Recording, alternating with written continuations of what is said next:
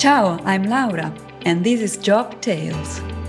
During our lifetime, on average, we spend 90,000 hours, meaning 11,000 days and 30 years working.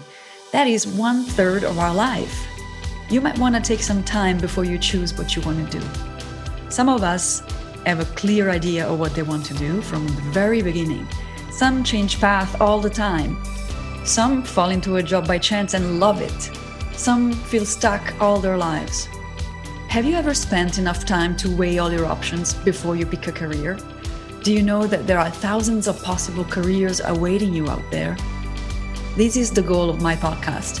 You will find dozens of jobs as they are told on my mic by people like you and me from around the world. I hope this will help you make the right choice in life.